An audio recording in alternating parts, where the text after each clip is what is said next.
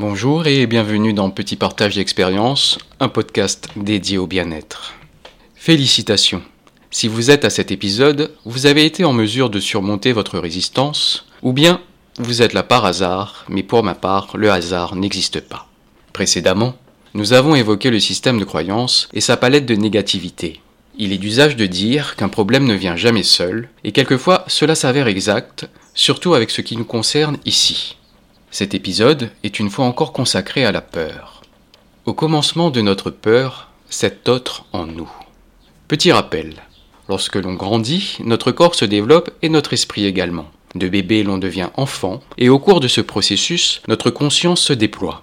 On remarque ce qui se passe autour de nous, mais aussi en nous.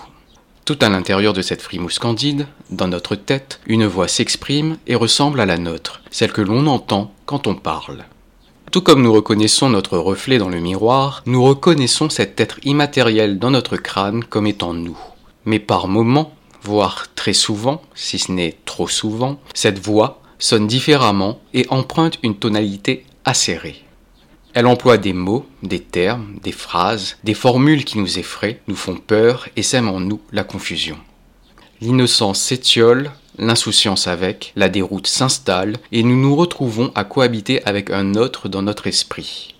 La logique ne vaudrait-elle pas une tête, une voix? Ce serait plus simple, non? Mais le monde est ainsi fait, constitué d'une base de dualité apparente, d'allure figée et imperméable.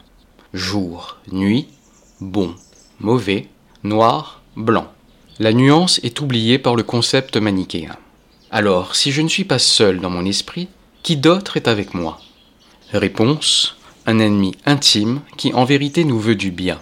Je fais référence à l'ego, également appelé le mental. Mais avant de le rencontrer plus intimement, je vous propose de me retrouver pour le prochain épisode consacré à calmer tout ce beau monde dans notre esprit, histoire d'y voir plus clair pour la suite. A très vite pour un prochain petit partage d'expérience.